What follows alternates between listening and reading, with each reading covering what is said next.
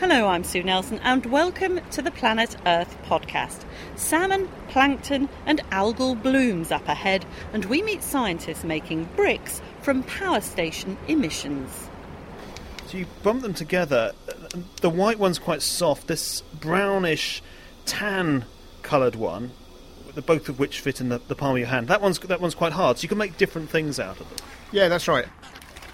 Imagine an idyllic picture of the countryside, the sort you'd see on a jigsaw, and a clear river filled with fish. Well, I don't have to imagine this because that's exactly where I am now, beside the River Test in Hampshire in the small town of Romsey. The River Test is famous for its trout, but like a lot of rivers around the UK, you can also find salmon here, a beautiful and popular fish both to anglers and to people like me who love the taste of its cooked pink flesh. But salmon numbers in the UK have been falling since the 1970s, and not through overfishing or overconsumption. It's mostly due to unexplained losses at sea. And scientists at the University of Southampton are part of a team that have discovered a new way for the first time, will find out where Atlantic salmon spend their time to help preserve the population. And I'm joined by two members of that team, doctors Kirsty Mackenzie and Clive Trueman. Kirstine, if I could start with you, I suspect most people, perhaps like myself, would be quite surprised that salmon numbers are falling not due to overfishing. Absolutely, and the majority of that salmon now comes from farms around Scotland and Norway, particularly. But the wild fisheries have largely been closed down. Clive, is there any clue as to what's caused this? I've said it was unexplained, but you must have some idea, otherwise, you wouldn't be looking out to sea. There's a whole range of possible explanations. Uh, everything from the increased uh, amounts of farming, perhaps salmon um, swing past the cages, pick up parasites like sea lice, and that could be a factor in the number of uh, in the declines. Alternatively, we could be looking at changes in the conditions that the fish experience at sea, maybe due to climate change. Perhaps the amount of food that's available for them has changed. But the truth is, it may be a mixture of all of these different um, factors, and we really don't know what affects the populations in any particular river.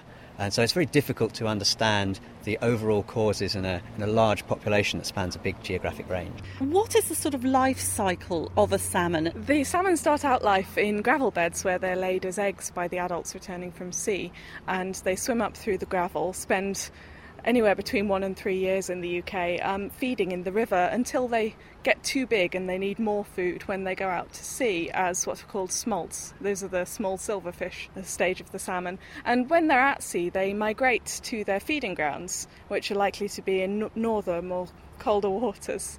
And there they spend between again one and three years feeding and getting to the really big silver salmon that you recognise coming back to your plate.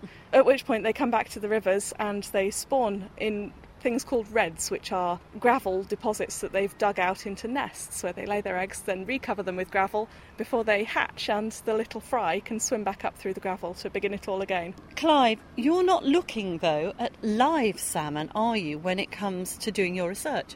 No, and it's very difficult to study the ocean part of a salmon's life by directly observing the fish. So, what we've been trying to do instead is look at salmon tissues that have been preserved over time in collections and analyse those tissues to tell us something about what the fish were doing at sea. And we're really lucky that uh, fish have scales, and these scales preserve a record of their age and their growth. So, when you've got these very unusual collection of fish scales, what do you do with them? Well, at that point, we go back to the National Oceanography Centre laboratories in Southampton and they get cleaned and dissected and analysed. Well, I think in that case, we ought to go back so you can show me exactly how you do it.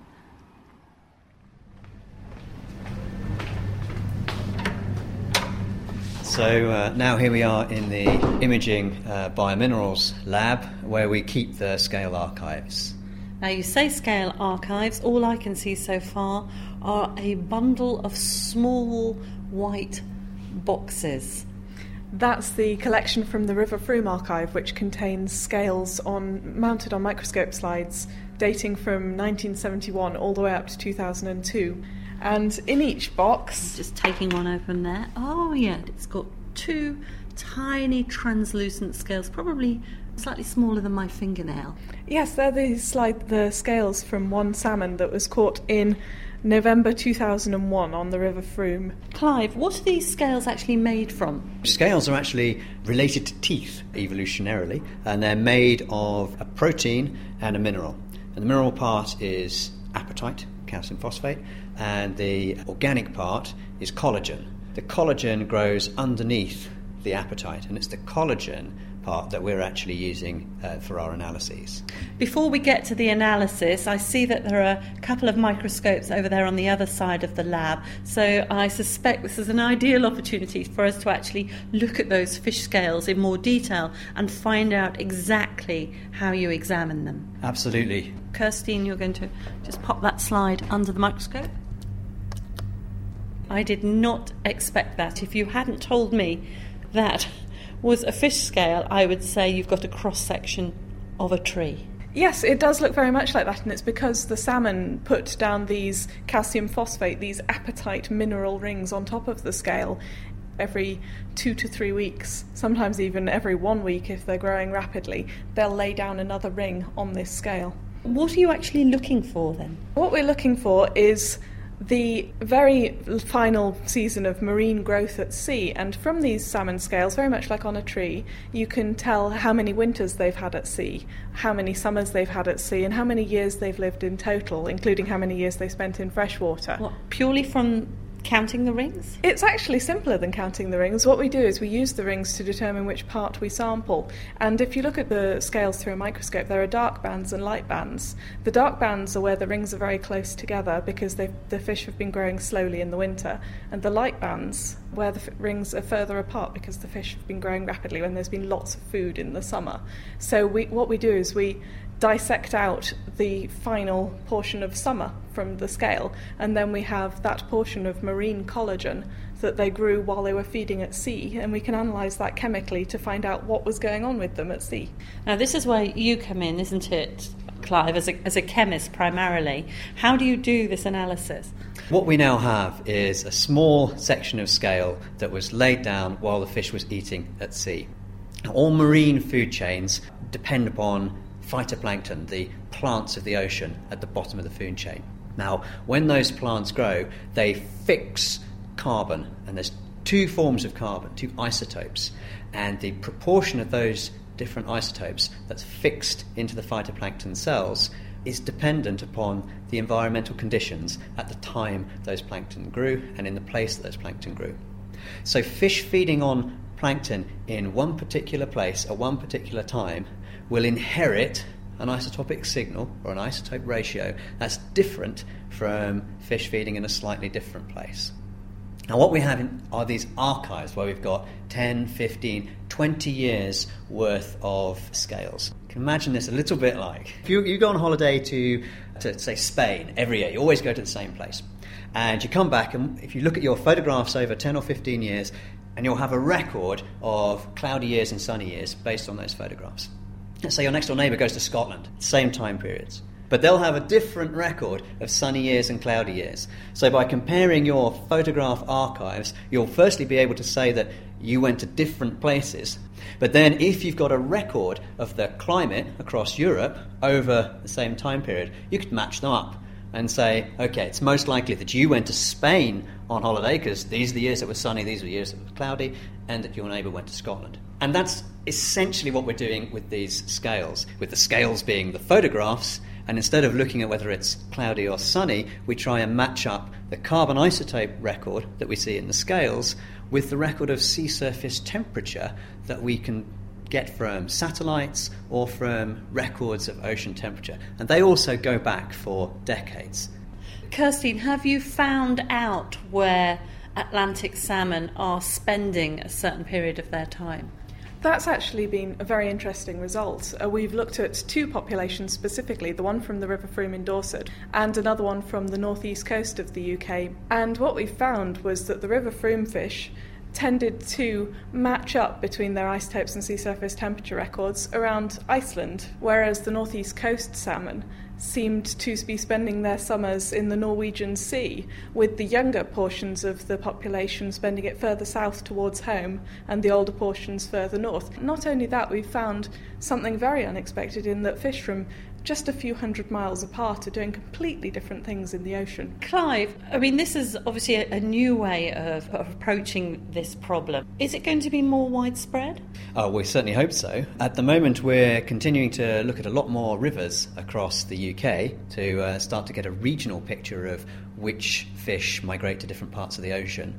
And we're hoping to expand that out across the whole of Europe. So we'd like to build a continent wide and perhaps eventually an ocean wide picture of where individual river fish actually spend their time in the ocean. Then the ocean life of salmon hopefully become a little bit less of a mystery than it is now.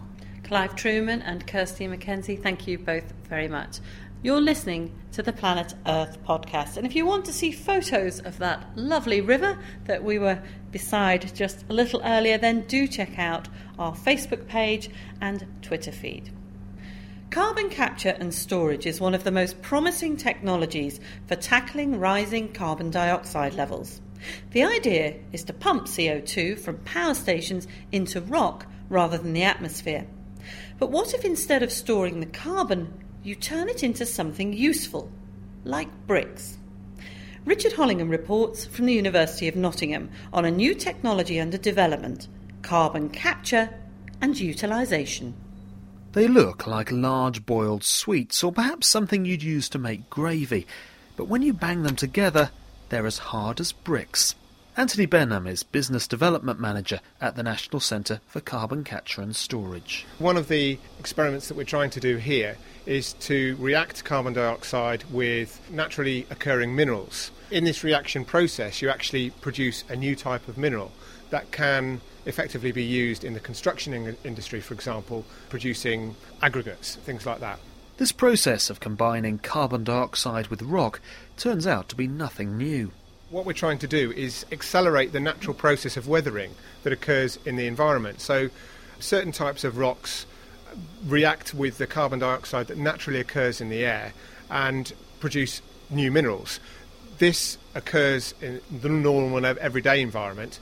Uh, it's a very, very slow process. So, what we're trying to do is accelerate that process and in doing so, you produce these effectively oxo cubes of different sort of minerals, if you like. So this one's quite a sort of a brown colour, and we've got this one here which is uh, almost pure white, looks a bit like chalk. It consists of lots of different naturally occurring minerals like uh, magnesite, for example. So you bump them together. The white one's quite soft. This brownish, tan coloured one, the both of which fit in the, the palm of your hand. That one's that one's quite hard. So you can make different things out of them. Yeah, that's right. And the, the products that you get will essentially depend on the materials that you use at the start of the reaction. For example, we use a lot of silicate minerals here, magnesium silicates and calcium silicate minerals, and depending on, on the quantities that you use will partly determine on the end products and therefore the colour that you get at the end of the reaction. So we close this, the cylinder over there. The reaction itself takes place in a sealed metal flask with a mixing paddle. It looks a bit like an industrial kitchen mixer. We tied the, the screws in the lab, researcher Marco Dree taught me through the process, which even sounds like it could be a recipe. We just uh, mix uh, our um, feedstock and uh, with the CO2. So we mix them together and we produce our final product, which is the mineral carbonate.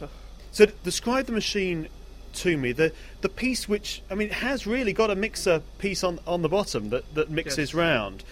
Uh, and that what lowers into this huge vessel here. Yes. Uh, so we put inside the vessel the material.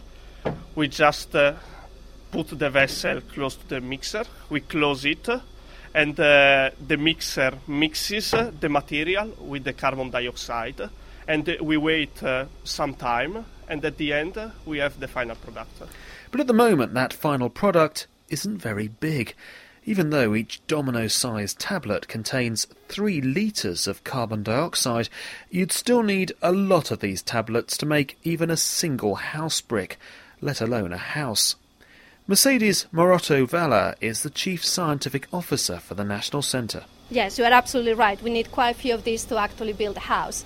Uh, these are just uh, demo pieces uh, that we built because they are easy for us to take around and they are easy for people to think about this as a, something that the CO2 has been solidified and now they can walk out of the room with, with, with this on, on their hands or in their pockets. Uh, but you are right that we need to scale up the process, and we are currently involved in a series of projects looking at scaling up. Um, so actually, we can see the potential and the feasibility of this technology in the UK. And how would this work in practice? Would you have what a a brick plant next to a power station, or how would you, this work in practice if, if it did work? Yes, I mean that's one of the things that we are now involved in a project together with the Energy Technologies Institute, Caterpillar, and also Shell. And what we are looking is at the feasibility of this technology in the UK. So we'll be able to see in which cases or in which locations it makes sense to build plants that will actually take the CO2 and mineralize it. One of the other considerations is that the process itself uses energy which rather defeats the objective making the bricks involves generating more carbon dioxide. Anthony Benham. This is one of the things that we're trying to look at. So we're looking at ways of accelerating the reaction using typical atmospheric pressures and temperatures and varying the conditions and the concentration of carbon dioxide that you use and the quantity of material that you use in the reaction because ultimately if we are to produce this at a, a large scale then you want this to be using the lowest amount of energy that you can. And how much potential has this got to go from a, a, small little block that I can easily fit in the palm of my hand to bricks or a house or something substantial? If the underground uh, structures aren't suitable for storing carbon dioxide, this is one of the ways that potentially we could look at using that carbon dioxide to produce useful products and also lock up the carbon dioxide as well. So, if they succeed in scaling up this technology, future power stations could be built with bricks using emissions from power stations. Richard Hollingham's report from the University of Nottingham, ending this edition of the Planet Earth podcast. Do check out that Facebook page and the Twitter feed and let us know what you think of the podcast. Until next time, from the National Oceanography Centre, Southampton, thanks for listening.